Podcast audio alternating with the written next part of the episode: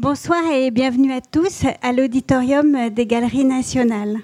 Richard Thompson est Watson Gordon Professor of Fine Art à l'Université d'Édimbourg depuis 1996. Il est l'auteur de nombreux ouvrages consacrés à la peinture impressionniste française. Il a également été commissaire ou co-commissaire de nombreuses expositions, parmi lesquelles Toulouse-Lautrec, au Grand Palais en 91-92, Théo Van Gogh au Musée d'Orsay en 99-2000, Monet 1878-1883 The Seine on the Sea à la National Gallery of Scotland à Édimbourg en 2003, Toulouse-Lautrec en Montmartre à Washington puis à Chicago en 2005, Degas, Sickert, Toulouse-Lautrec, London on Paris 1870-1910 à Londres puis à Washington en 2005-2006 et il est bien sûr co-commissaire de cette exposition Monet dont la beauté et le succès sont en train d'entrer dans l'histoire. Je remercie tout spécialement Richard Thompson qui nous arrive d'Édimbourg après un voyage particulièrement mouvementé à cause de la neige et des intempéries. Merci à vous d'être là ce soir pour cette conférence sur le maître, ses successeurs et leurs problèmes. Merci beaucoup.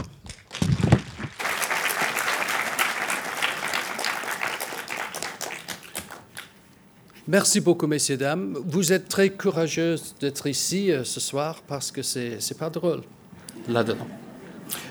Mais c'est meilleur ici qu'en Écosse. Donc, mon sujet, c'est un sujet un peu difficile, un peu délicat. Parce que quand on donne des conférences pour un public comme ça, pendant des grandes expositions, on a les expectations des, des louanges des grands artistes, et pas des conférences qui posent des problèmes. Euh, donc, si vous voulez euh, euh, sortir maintenant, allez-y. Nous avons tendance de considérer Monet seul, le grand artiste, notamment à ce moment avec une telle grande, exposition comme celle-ci, avec des, tableaux magnifiques de, partout dans le monde, où on le considère comme partie de l'équipe impressionniste, partie du groupe. Il a le statut d'un héros, notamment dans les premières deux décennies de sa carrière, quand il est en lutte avec ses amis pour euh, la recognition. Ou plus tard, dans ces années 40, 50, comme un peintre solitaire, le peintre solitaire des séries et des nymphéas à la fin de sa vie. Donc il est le lutteur en groupe ou le grand solitaire. Bien sûr, il y en a d'ouvrés dans cette image de Monet. Mais il y a aussi des autres façons de penser à Monet et de considérer lui-même et son œuvre. Un de ces, chemins est de considérer son, son œuvre en relation avec d'autres artistes, notamment après 1890. Après cette année, Monet a commencé de concentrer sur des séries et avec ces séries, il a gagné de plus en plus une grande recognition ici en France et à l'étranger. Mais nous avons Monet avec cette grande réputation après 1890, mais comment les autres artistes, les petits maîtres, les artistes moins doués que lui, comment peuvent-eux répondre à le travail du grand Monet. Pas seulement son travail, mais aussi l'exemple de Monet comme artiste, ses stratégies comme artiste, comme il, a bâti sa carrière. Et comment était-il possible pour ses pères et pour ses cadets de répondre à cet exemple extraordinaire et si fort? Ce sont des genres, des genres de questions qui, nous, les historiens d'art, ne posent pas souvent. Nous, nous, avons tendance de regarder un artiste très important, mais pas du tout les œuvres des, artistes mineurs qui, le suivent, qui le suivent. Et un grand artiste est quelquefois comme un, arbre, l'arbre, le banyan, qui est un grand arbre en Inde, je crois, et rien pousse dans l'ombre de cet arbre. Il y en a des artistes comme ça. Il y, en a, il y en a des artistes, au contraire, qui ne sont pas comme le Banyan, qui ont des suiveurs qui, qui étaient importants. Par exemple, Rubens était un grand artiste, mais quelques, quelques-uns de ses suiveurs, comme Van Dyck et Jordaens, étaient aussi des grands. Peut-être le même, et, c'est le même avec Picasso. Mais mon hypothèse ce soir est qu'avec Monet, il est un peu comme un Banyan une comparaison avec un artiste et un arbre, voilà, c'est un peu différent. Nous, admirons Monet pour euh, sa sensibilité vers la lumière, ses réponses aux tons différents, son amour du paysage dans tous ses aspects. Nous admirons le grand, la gamme de sa carrière, quand il a peint dans les années 1860 et 70 la vie moderne, le paysage moderne avec la, vie industrielle ou la, vie des, des boulevards d'ici à Paris. Nous admirons ses voyages dans les années 80, ses explorations de la France, soit à Belle-Île, soit dans, le Midi, soit euh, sur la Manche. Nous admirons les séries des années 90, les décors aussi des grands nymphéas qui sont actuellement si extraordinairement euh, montrés à l'orangerie. Surtout, nous admirons Monet pour l'invention. Un artiste qui a toujours expérimenté et qui, qui a presque jamais reposé. C'est une, c'est une carrière absolument massive. Mais il y en a deux autres aspects de cette grande carrière que je veux examiner ce soir. Pendant que je regarde le travail de Monet et aussi la réaction à ce travail vers à peu près 1890 et 1910. La première façon, le premier euh, champ est son dessin le dessin est très très important pour Monet. C'est là dans toutes ses peintures. Par dessin, je, ne considère pas du tout les, euh, traces de, crayon sur papier. Oui, c'est important pour lui, ses cahiers, etc. Mais le dessin dans ses tableaux. Parce que pour Monet, le dessin était absolument central à son composition. Dessin et deuxième sont façon d'être toujours en concours. Il était très compétitif comme homme et comme artiste. Il était en concours avec lui-même et bien sûr avec d'autres. Donc dessin et concurrence, c'est important ce soir. Aussi, comment des autres peut, entrer en concurrence avec Monet lui-même. Donc je veux commencer j'ai déjà commencé. Ah, voilà, le grand Claude. Son gitane, c'est rare. Je veux commencer ce soir à Varangeville. Ces deux tableaux ici sont exposés à côté d'eux dans, dans l'exposition actuelle. Monet a peint à Varangeville en 1882. Il était logé à Portville, il y a quelques kilomètres de Varangeville, et chaque journée, il a, fait la promenade entre les deux. C'était sa première visite à Portville. Quand on compare ces deux tableaux-là, on peut voir que Monet était un artiste très varié. Dans le tableau de Columbus, à gauche, on regarde un tableau assez descriptif, assez naturaliste on peut voir euh, exactement des telles plantes. Et qu'est-ce que c'est le nom de ce plant en français, s'il vous plaît? Non, c'est non. Agent. Merci, Denis. Merci. Agent. Il, m'a corrigé maintes fois, notre grand ami. C'est c'est un tableau très descriptif avec les agents et aussi la lumière qui était actuellement vers la fin de l'après-midi. Dans le tableau de Birmingham, à droite, nous avons un tableau qui est plus inventif. nous avons la lumière mourante de la fin de la journée.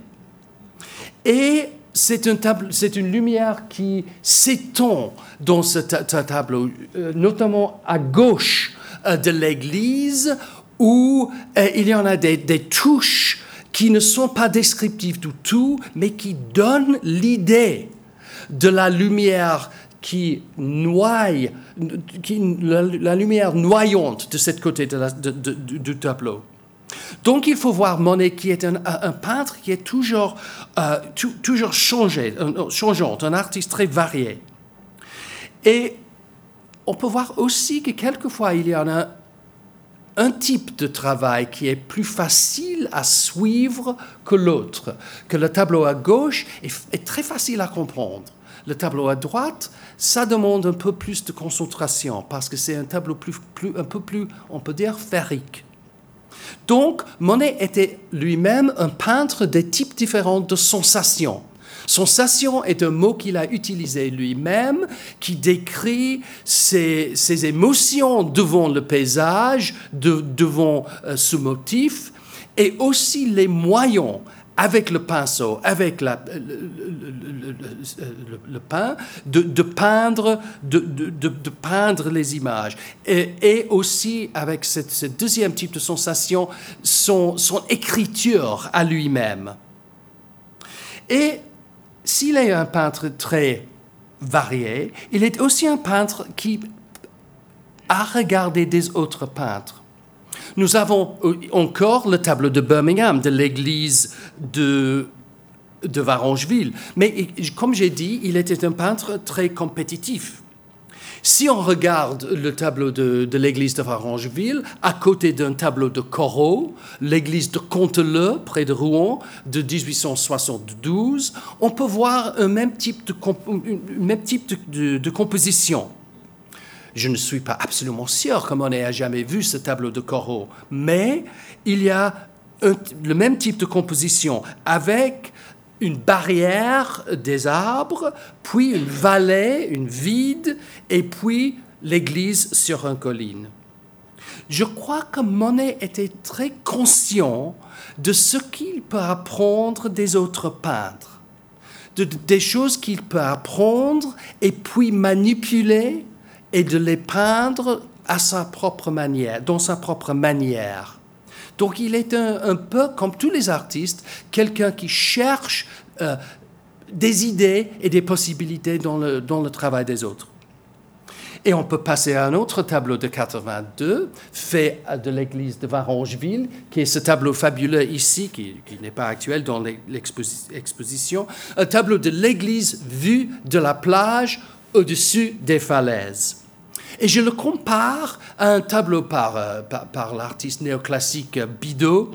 Euh, le Bidot n'importe beaucoup parce que c'était un, c'était un type de composition très, utilisé par euh, des paysagistes néoclassiques, comme les Français qui visitent l'Italie vers 1800, qui est un vue d'en bas d'en haut. Et nous avons ici dans le, le, le Bidot Civita Castellana mais c'est une, composition très, très, très, très, conventionnelle dans le paysage néoclassique. Et j'en suis absolument sûr, comme on est à vous, ce type de composition, qui était une formule. Et il, il comprit ces formules et il les, les manipule pour ses propres bouts. Et la question maintenant est qu'est-ce qui se passe quand les, tableaux de Monet lui-même deviennent des formules, parce que ça arrivera. Donc, euh, en janvier 1883, Monet a visité Etretat pour quelques semaines pour peindre. Et bien sûr, il a travaillé à, Etretat euh, avant 83. Mais quand il était là, il était très très conscient de Gustave Corbet. Corbet était mort il y a six ans. Mais Monet a connu Corbet comme ami dans les années 60. Et quand il arrive à être tard, il a écrit à, sa femme Alice le 1er février 83 Je compte faire une grande toile de la falaise d'Etretat, bien que ce soit terriblement audacieux de ma part de faire cela après Corbet, qui l'a fait admirablement. Mais je tâcherai de la faire autrement. Donc, il admire Corbet, mais il veut faire le même tableau pour lui-même, dans sa propre manière. Donc, voici le Monet très compétitif. Il a la confiance d'un grand artiste qu'il peut mettre sa propre timbre, sa propre euh, estompe, sa propre sensation sur les motifs qu'il euh, a choisi de peindre.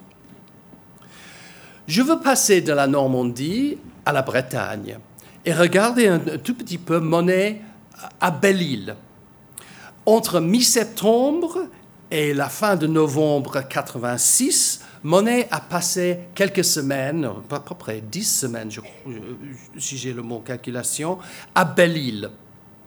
Il a logé dans, une, très petite village, Kevilla-Uan, qui était sur euh, le côte sauvage à l'ouest, jusqu'à côté, à, peu près une kilomètre de, distance, de, l'Atlantique.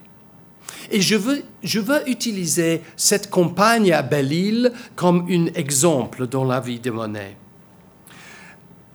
Là, il a beaucoup goûté cette paysage et cette euh, bord de la mer si, si féroce, si lugubre, c'est les deux adjectifs qu'il a utilisés lui-même.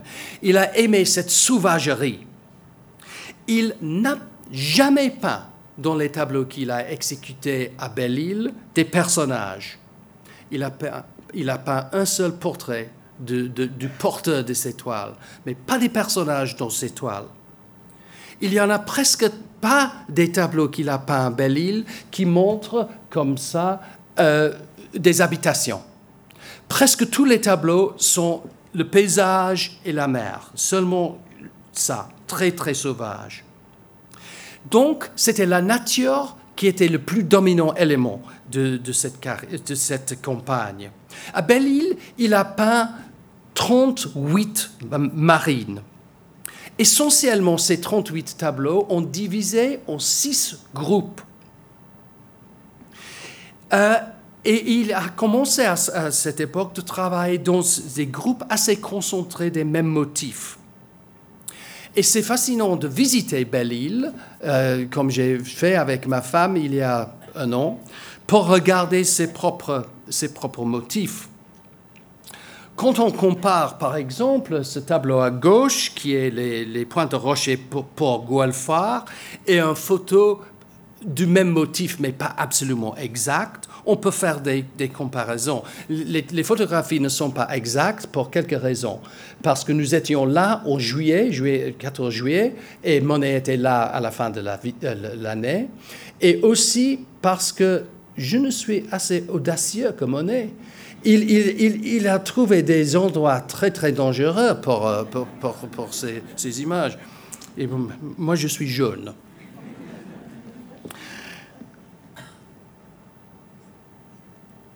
Euh, qu'est-ce que nous avons ici dans ce tableau? Et Monet très audace.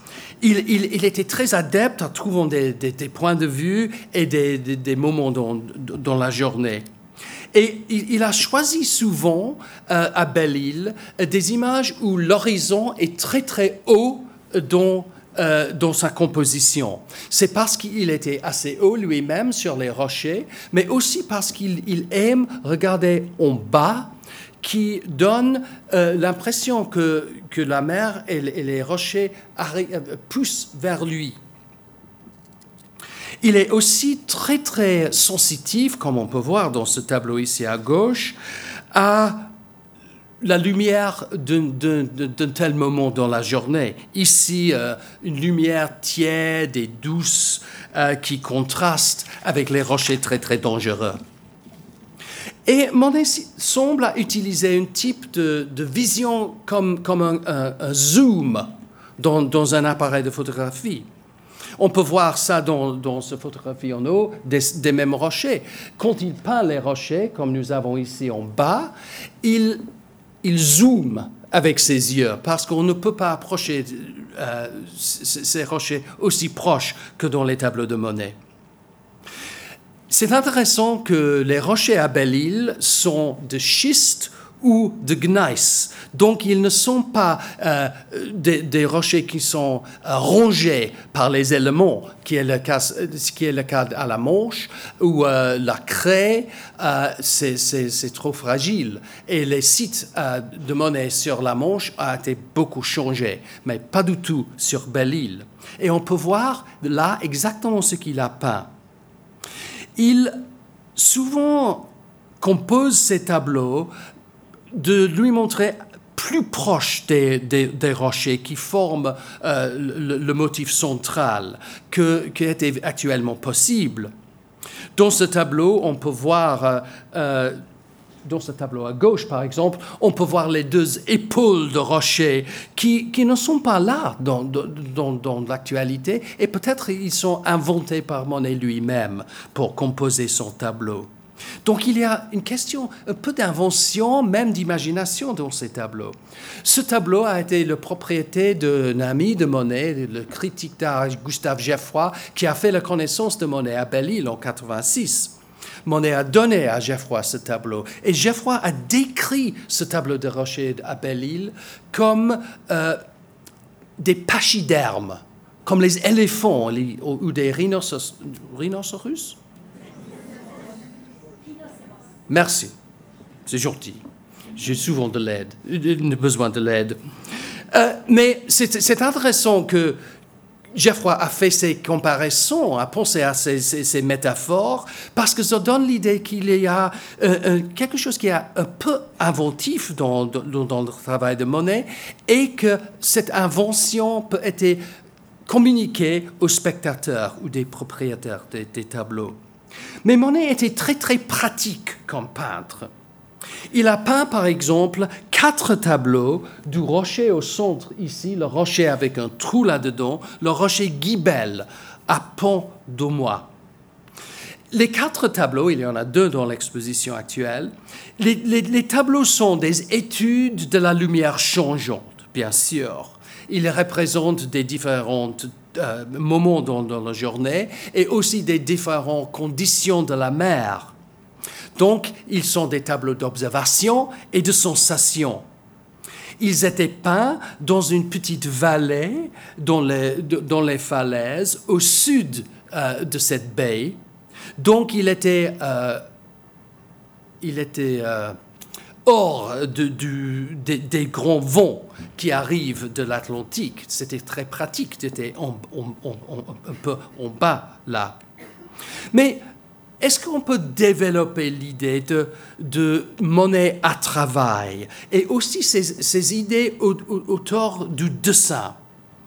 Il a produit à Belle-Île six toiles des, des aiguilles de rocher à Port-Coton et nous avons deux photographies de ces, rochers en eau. Tous ces tableaux, comme celle-ci en bas, ont été peints de la même point de vue, tous, tous les six.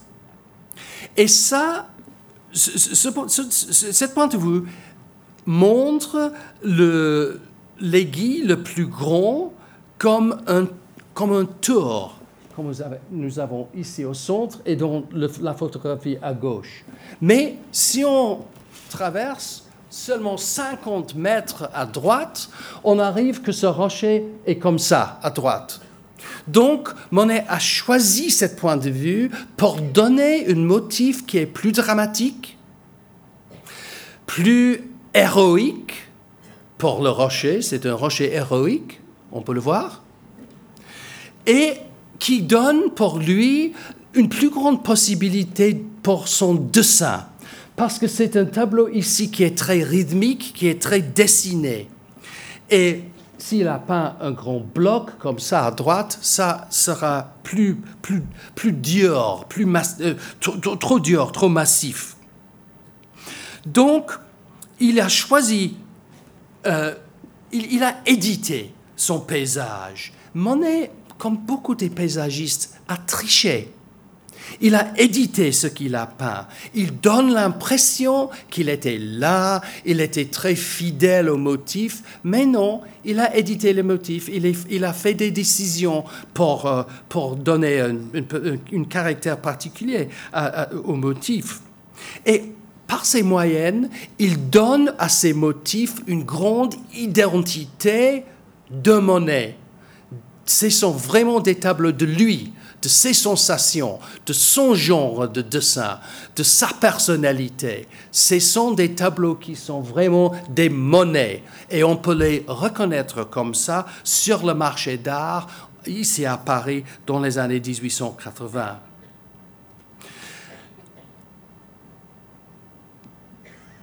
Voilà. Euh, et c'est quelque chose qui est assez dramatique. Les, peintres plus jeunes, comme Seurat, ont critiqué Monet. Ils ont critiqué lui d'être trop romantique. Et vraiment, un, motif comme ça est assez romantique. Nous avons le point de vue à peu près d'une muette qui vole au-dessus de ses aiguilles, plutôt qu'un paysagiste qui est actuellement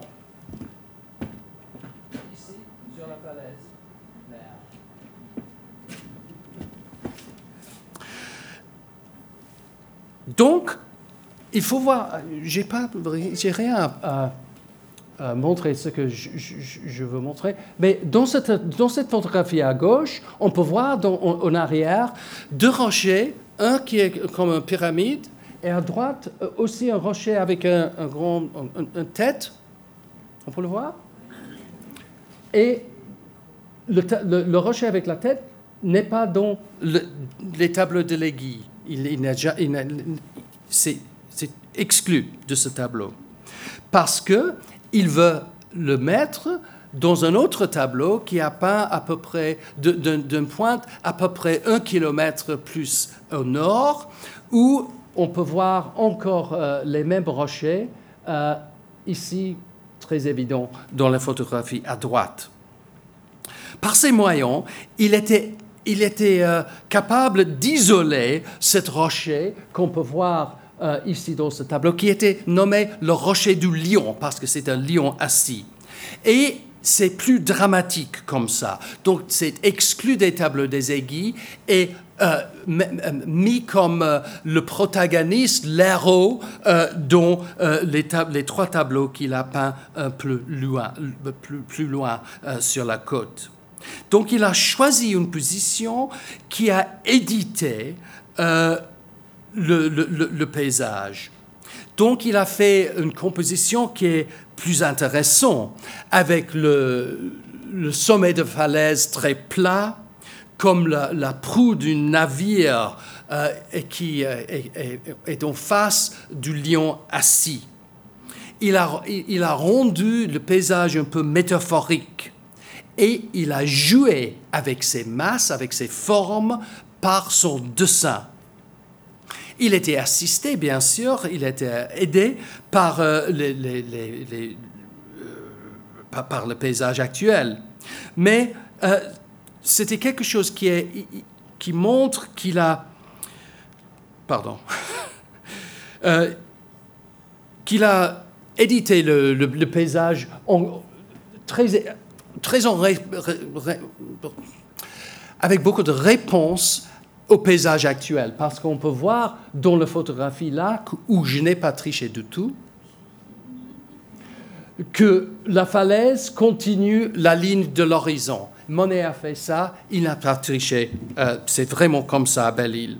Finalement, quand on met ensemble quelques photos, on peut voir que dans les photos qui, était prise dans une demi-heure.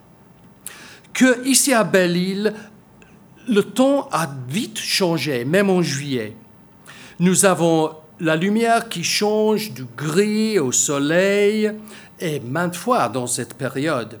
Et c'est évident que, quand, que quand, dans 86, Monet a peint six versions de l'aiguille, euh, euh, quatre du rocher de Guibel, etc., il était fasciné par les changements de la lumière. le 6 qu'il a peint des aiguilles, des aiguilles était le plus grand groupe d'un seul motif qu'il a jamais peint à l'époque. En 1889, Monet a exposé avec Rodin pendant l'exposition universelle ici à Paris. Il a montré 12 de ses tableaux de Belle-Île, donc à peu près un tiers des, toiles qu'il a peint là. Entre ces 12 étaient deux aiguilles, trois de Port-Goalfoy et trois de Port-Domois. Donc il a, il a l'intention de grouper ses œuvres. Ces œuvres ne sont pas en 89 vraiment des séries. Les séries n'arrivent que deux, ans après. Mais l'idée d'un motif multiple, c'était euh, quelque chose qui était assez nouvelle pour le public. Et cette exposition Monet-Rodin en 1889 était vue par une génération cadet des peintres. Et maintenant, je passe dans la deuxième partie de, ma conférence à des autres peintres, les plus jeunes, et leur réaction au grand Claude Monet. Pendant les années 1890, Monet expose chez le marchand Duron-Rouel. Et ses expositions en 91, les meules, en 92, les peupliers, en 95, les cathédrales de Rouen. Ces, expositions concentrent sur ses œuvres récentes. Donc, il mit l'emphase sur ses toiles nouvelles et son travail comme un peintre en série. Et les prix de ces tableaux monte et monte et monte. Dans les années 90, Monet passe d'être un, homme euh, euh, assez euh, solide financièrement à, vers, vers 1900, un homme vraiment riche. Il a changé. Il est non plus un grand voyageur en France, il reste à Giverny à peu près. Il et non plus un peintre des, des, motifs solitaires, des motifs dramatiques, des, des, paysages très observés, parce que dans les séries, il reste à Giverny, qui est très joli, mais pas du tout dramatique, et il s'occupe avec, pardon Denis, euh, il s'occupe euh, avec les changements de la lumière et des saisons si Monet a monté dans le marché d'art, si ses prix a devenu très très très très cher, c'était parce qu'il était un peintre plus exclusif. Et son succès laisse un espace en bas. Et un artiste comme Paul Gauguin était très conscient de ça. Gauguin a écrit à son ami Schufenecker à l'époque, je ne suis pas fâché que les Claude Monet deviennent chers. Ce sera toujours un exemple de plus pour le spéculateur qui compare les prix d'autrefois aux œufs d'aujourd'hui. Donc, si les prix de Monet montent, les prix de Gauguin, qui sont plus bas, monteront aussi. Donc, c'est bon pour les, peintres moins célèbres, vraiment à peu près moins connus, d'avoir Monet qui était une fois moins célèbre et moins connu, d'avoir les prix qui montent. Et je tourne maintenant à d'autres artistes. Par exemple, à un, homme qui s'appelle Henri Moret, qui présente un cas intéressant. Dans la vie d'Henri Moret, deux choses intéressantes sont euh, euh, aura lieu en, 1995. Un, il a visité Belle-Île. Et deux, il a fait la connaissance du marchand du Rouel. Et Moret a commencé à travailler pour du Rouel. Moret, vers 1880, euh, a été en Bretagne dans le cercle de Gauguin à Le Pouldou. Mais vers le, milieu de la dessinée, vers, vers 1815, euh, il ne peint du tout encore, euh, il ne continue, ne continue pas de peindre comme un, élève de Gauguin, euh, avec des tableaux synthétiques, mais il, il a devenu plus en plus impressionniste, plus proche de Monet. C'était le 27, 27 mai 1895 que Moret a fait des business avec Duron-Rouel mais dans sa vie, il a vendu 650 toiles à Duron-Rouel. C'était bon pour, Henri Moret, il a beaucoup de, ventes régulières aux marchands, et c'était bon pour le marchand Duron-Rouel, parce que Duron-Rouel a monnaie et en bas Moret, le sous-monnaie. Différents prix pour différents clients. Et qu'est-ce qu'Henri Moret a peint? Il a peint des tableaux comme ça. Ici, 95, le, port, euh, port euh, à Belle-Île. Mais dans un tableau beaucoup moins dramatique que Monet, dans un ton beaucoup moins dramatique que Monet a peint. Et regardez comment Moret a mis dans ce tableau un bateau de pêche qui donne une idée d'échelle, mais aussi qui donne la présence humaine dans ce tableau. Donc c'est un peu plus, euh, c'est un tableau plus doux que les tableaux de Monet. C'est ici à droite un tableau aussi de, de, de, Belle-Île de, de, 80, de 95 avec euh, un bâtiment. On peut, on peut voir un petit bâtiment sur, euh, sur euh, la falaise. Et aussi, c'était une alarme pour les brouillards. Donc c'est quelque chose d'assez moderne et quelque chose que Monet n'a jamais peint. C'est le type de choses que Monet a exclu. Donc c'est le même type de, composition que Monet, même le même type de facture, mais un sujet un peu, plus moderne qui est une méthode de séparer Moret de Monet. Si Moret n'a pas eu la chance, l'opportunité de voir les tableaux de, euh, les tableaux de, Belle-Île de Monet, dont il y a euh, une décennie d'après ils étaient peints, il a eu la chance de voir les reproductions des tableaux de Belle-Île de Monet dans les lithographies de, de l'anglais William Thornley. Et là est exposé euh, simplifié dans les lithographies de Thornley le dessin de Monet.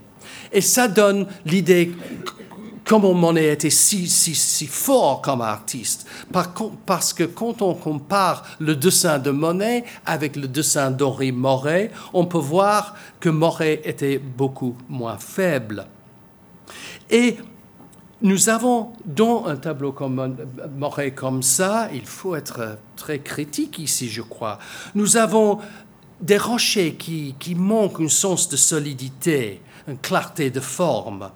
Sa touche est toujours sur la surface et ne donne pas l'idée sculpturale des formes. Et Monet, Moret continue de suivre Monet. En 97, il retourne à Belle-Île en peignant des tableaux comme celle-ci. Et voilà notre ami le rocher Golfa, euh, le rocher Guibel, que Monet a peint dans ses tableaux ici à droite. Et quand on fait des comparaisons, on peut voir encore que même que Moret utilise les mêmes motifs et même qu'il essaie de, varier les compositions avec un format vertical, euh, il, retombe sur euh, les, images moins sauvages. Il introduit encore des bateaux pour euh, adoucir les tableaux. Il y en a toujours un différent type d'observation. Si on compare un tableau à gauche d'Henri Moret, des, des aiguilles de porc-coton, un tableau qui a, été peint à l'époque contre euh, un tableau de, Monet du même motif, on peut voir que la qualité du dessin que je, loue toujours dans les œuvres de Monet n'est pas là dans l'œuvre de, de Moret. C'est un tableau moins d'observation que, que de formules. Quelquefois, Moret était très très proche du, plagiarisme. Quand nous avons ici à gauche par Moret, euh, les, les, falaises à, à Moellon, Finistère, euh, de 1901, et à droite, un des cabanes du, douanier peint par Monet à Portville en 82. On, peut voir que Moret a choisi un motif qui est à peu près le même motif que Monet a utilisé à Portville.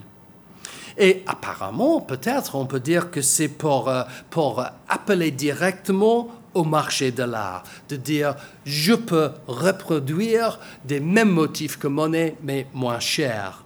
Si on ne peut pas euh, acheter un Monet, on peut acheter un Moret. Et c'est intéressant que c'est un tableau peint en 1901, donc, au commencement du XXe siècle, et à peu près 20 ans après que Monet a peint des, tableaux comme ça. Monet a, bien changé, mais Moret continue à reproduire ses tableaux. Et à peu près le même, c'est vrai, avec Maxime Mofra, qui était un, artiste plus fort qu'Henri Moret. Il y en a ici deux tableaux de... Deux Non, euh, non, trois tableaux de Maxime Mofra. Euh, qui euh, sont aussi, on peut voir, euh, des sous-monnaies, si je peux utiliser cette formule.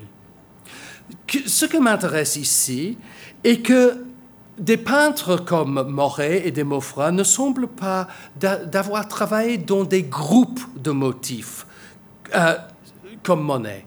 Monet a, toujours, euh, dans les années 80, comme, comme à Belle-Île, choisi des groupes qu'il a peints quelquefois avec des, variations du ton et de la lumière. Mais pour les, moins, artistes moins forts, c'était nécessaire toujours d'avoir des motifs différents.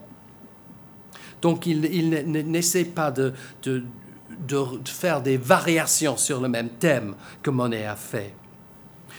Euh, et aussi, ces images ne sont pas aussi subtiles dans l'observation de la lumière ou des effets du, du, ton et de la lumière dans le paysage. Donc, la leçon, on peut suivre Monet, mais on ne peut pas être aussi bon que Monet. Si vous, vous n'êtes pas assez doué, si on manque l'œil de Monet, le dessin de Monet. Monet était un cul-de-sac. Un autre peintre d'intérêt ici, c'était un Australien, John Peter Russell. Russell a visité Belle-Île pour la première fois en 1886, la même année de Monet, mais il était là avant Monet. Et Monet et Russell sont devenus des amis quand Monet est arrivé à Belle-Île en septembre. Monet a, passé une journée sur, euh, un bateau avec Russell, par exemple. Les tableaux de Russell dans les années, 18, euh, 1800, euh, dans, les années 80 sont assez, assez descriptifs. Et ils sont devenus, par les années 90, plus impressionnistes, avec une touche plus agile, avec une surface plus active et une tapisserie de la couleur un tableau comme cette gardeuse de chèvres sur Belle-Île est pas du tout comparable à Monet parce que c'est un tableau de figure. Mais vers 1900, Russell peint des tableaux à Belle-Île qui sont un peu proches au tableau que Monet a peint à Belle-Île il y a 15 euh, ans. Il a revisiter le même motif, de peindre dans, la, dans, dans, des lumières différentes et dans, les, des conditions du ton différents, comme on peut voir facilement ici. Et on peut voir en haut notre ancien ami, euh, le rocher du lion, qui est très agrandi euh, par l'Australien. Mais les tableaux de, de Russell, ils sont un peu bizarres ils sont des tableaux d'une grande énergie, d'une vitalité impressionnante, mais sans dessin. Toujours, je retourne au dessin. Toute la surface est active, mais les falaises et les, rochers manquent le, poids que les falaises et les rochers de Monet euh, euh, respectent. Un autre artiste qui a visité Belle-Île en 1896 était le jeune Henri Matisse. Il était plus cadet que Monet, bien sûr, aussi plus cadet que, que Moret, et Russell. Mais qu'est-ce qui est intéressant est que Matisse peut-être n'a pas vu les tableaux de Monet de Belle-Île. Donc, il n'a pas besoin de, l'approcher, de, le digérer, d'avoir un dialogue avec les tableaux de Monet. Quand, Matisse a peint euh, le port du palais à Belle-Île, dans ces deux tableaux ici, un motif que Monet a raté, Monet a évité le palais, il, peint dans une, touche assez, assez, euh, vibrant, mais il a aussi expérimenté au même, dans les mêmes semaines avec des images très très différentes sur le code sauvage, avec des tableaux très gris, des, des tableaux aussi très euh, synthétiques, très très différents que Monet. Donc ici, pour un artiste jeune, dans les années 90, on peut trouver euh, son propre chemin. On peut éviter l'exemple de Monet, mais avec l'ignorance, avec euh, pas du tout une recognition de l'œuvre de Monet, parce qu'il n'a probablement jamais vu les tableaux anciens de Monet. Peut-être un artiste qui a peint à Belle-Île dans les années 90 et qui a vraiment formé son propre identité était Jean-Francis Auburtin. Auburtin était un, étudiant d'art à Paris dans, dans, les années 80.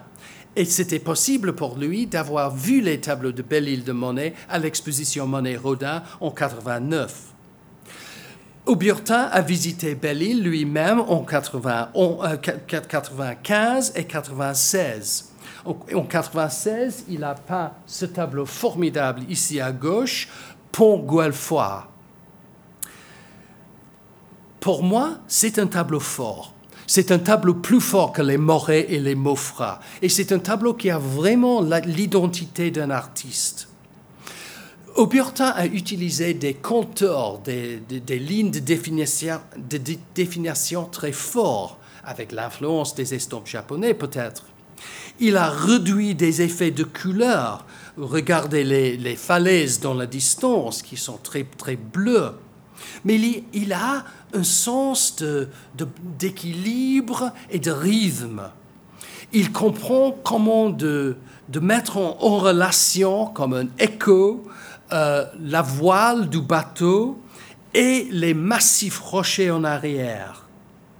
Donc, le bateau n'est pas quelque chose, un, motif euh, humain et faible dans le tableau, c'est vraiment partie de la peinture qui est inhérent dans, dans sa fabrication.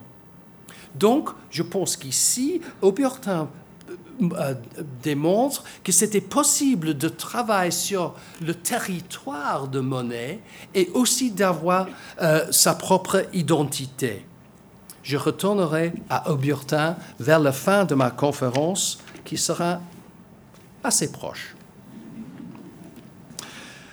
Je veux laisser des réponses maintenant, les réponses que, euh, vers Monet dans les années 80 et fermer la conférence avec des réponses euh, vers ce que Monet a fait dans les années 90 quand il a peint les séries.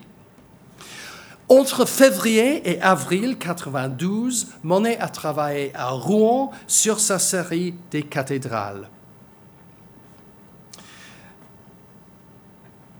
Et dans les mêmes mois, euh, au commencement de l'année, en 93. Et finalement, en mai 95, il a exposé 20 toiles dans la série des cathédrales de Rouen chez Duron-Roel. Monet a fait la connaissance du peintre cadet Paul Helle vers 85. Au Salon de la Nationale en 92, qui a ouvert en mai. Donc, comme Monet est en train de commencer sa série sur Rouen, elle a, exhibité les effets de vitraux cathédrale de Saint-Denis, qui est là, derrière moi. Et aussi un tableau de la cathédrale de Reims, que je ne peux pas identifier.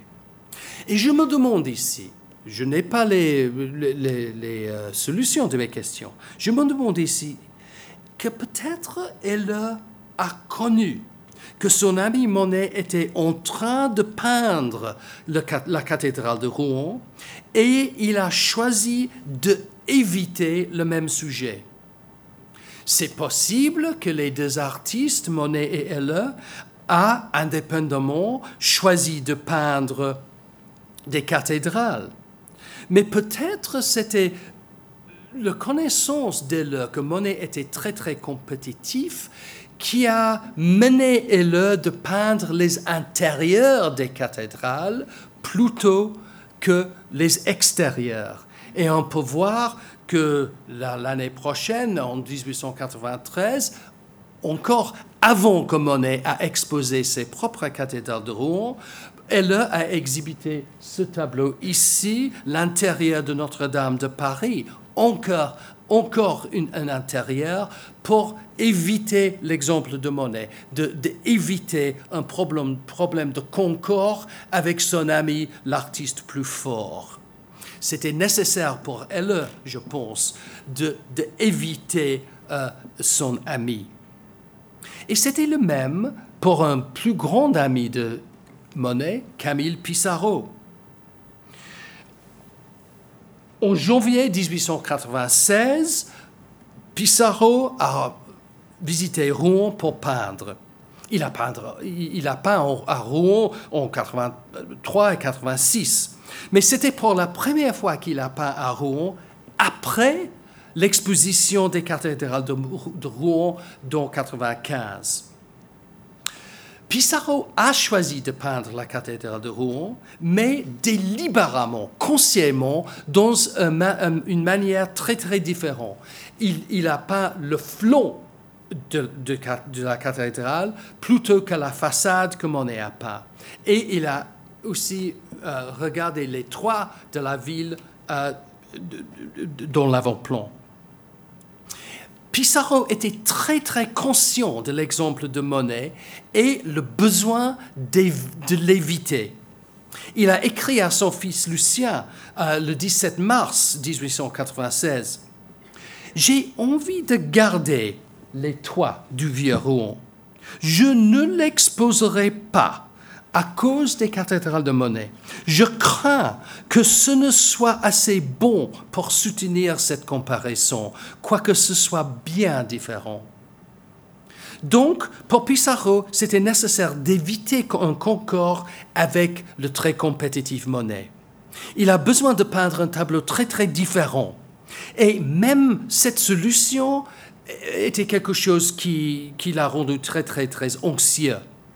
Quand il retourne à Rouen en 98, entre juillet et octobre, il a peint la cathédrale encore trois fois, mais de, la rue de l'épicerie, pour qu'il puisse inclure le marché et les gens euh, qui étaient là. Ça était consistante avec euh, les opinions politiques de, de, Pissarro, qui était anarchiste, très collectiviste. Donc il aime beaucoup les gens. Monet considère les gens des, problèmes, il faut les, les éviter. Euh, mais aussi, c'est une solution ici par Pissarro qui évite une concurrence avec Monet même quand Pissarro a peint le même motif de Rouen quelquefois, comme ici, un tableau à gauche de du, quai de la Borse peint en 96 et un autre tableau du même endroit peint deux ans après, même quand, il peint le même motif à Rouen, il a choisi un sujet moderne, proche de ses propres intérêts et euh, assez euh, différent aux intérêts de Monet, et il a répété en 98 son, sa propre motif, son propre motif de 96. Donc, il a plagié lui-même plutôt que plagié Monet. Finalement, on peut retourner à Varangeville, où Monet a travaillé en 1882. Un des points de vue il a peint là était euh, le panorama vers l'est euh, qui regarde vers la plage de Portville et les falaises entre Portville et Dieppe. En 1811, René Ménard a acheté une maison à Varangeville. Il a été un étudiant à Paris dans les années 80 et bien sûr, Ménard, le jeune Ménard, a connu les tableaux de Monet. Mais comme peintre, Ménard était très très différent que Monet. Il a peint des paysages classiques avec les nymphes et euh, les héros d'Antiquité dans un paysage surtout pris euh, des paysages du Midi et de la Méditerranée qu'il a beaucoup visité.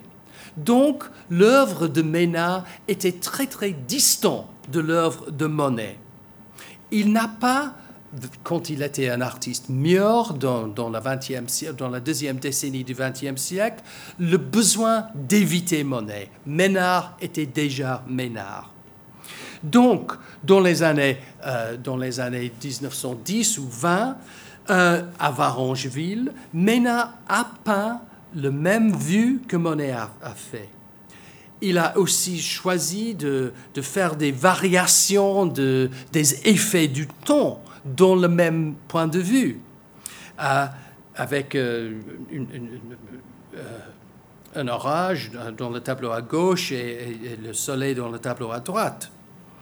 Mais c'était sans aucun sens de dialogue avec Monet, son concord, son plagiarisme. C'était entièrement un engagement différent avec le même paysage.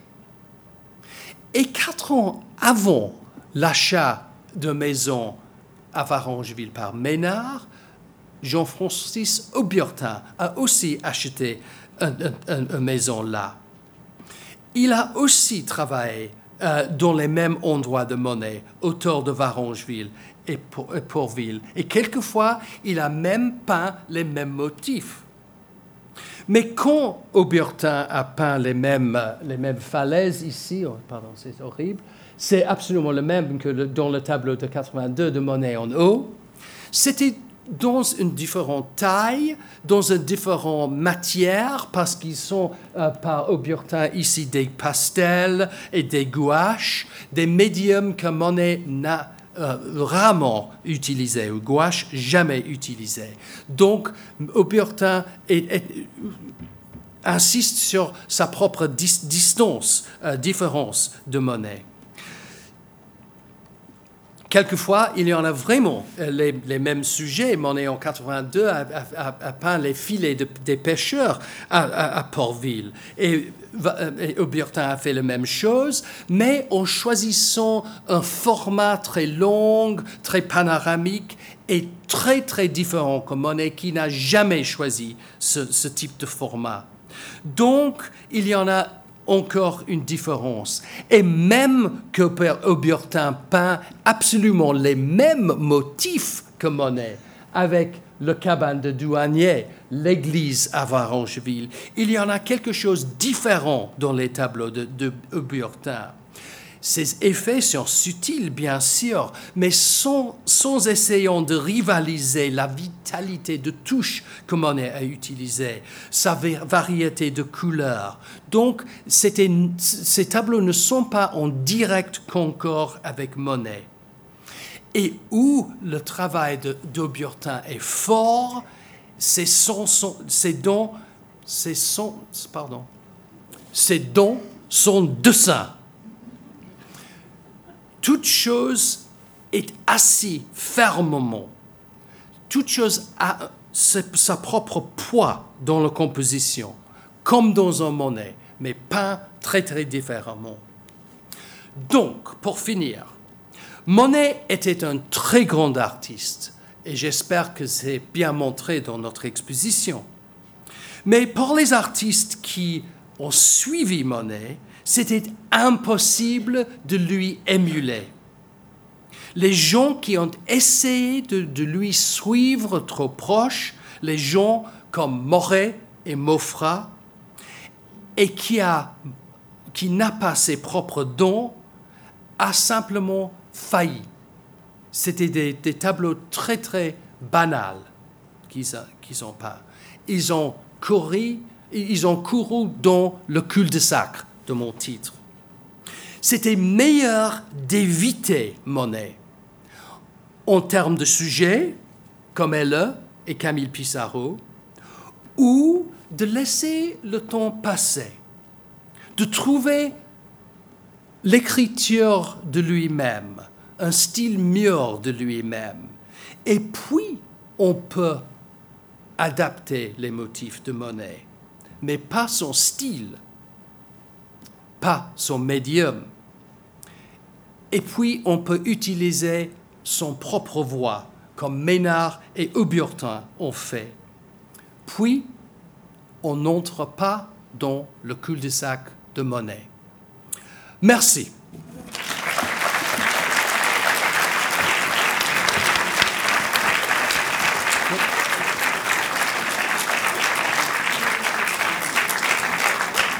C'est très gentil. C'est seulement la deuxième fois que j'ai improvisé en français. C'est, difficile. Merci beaucoup.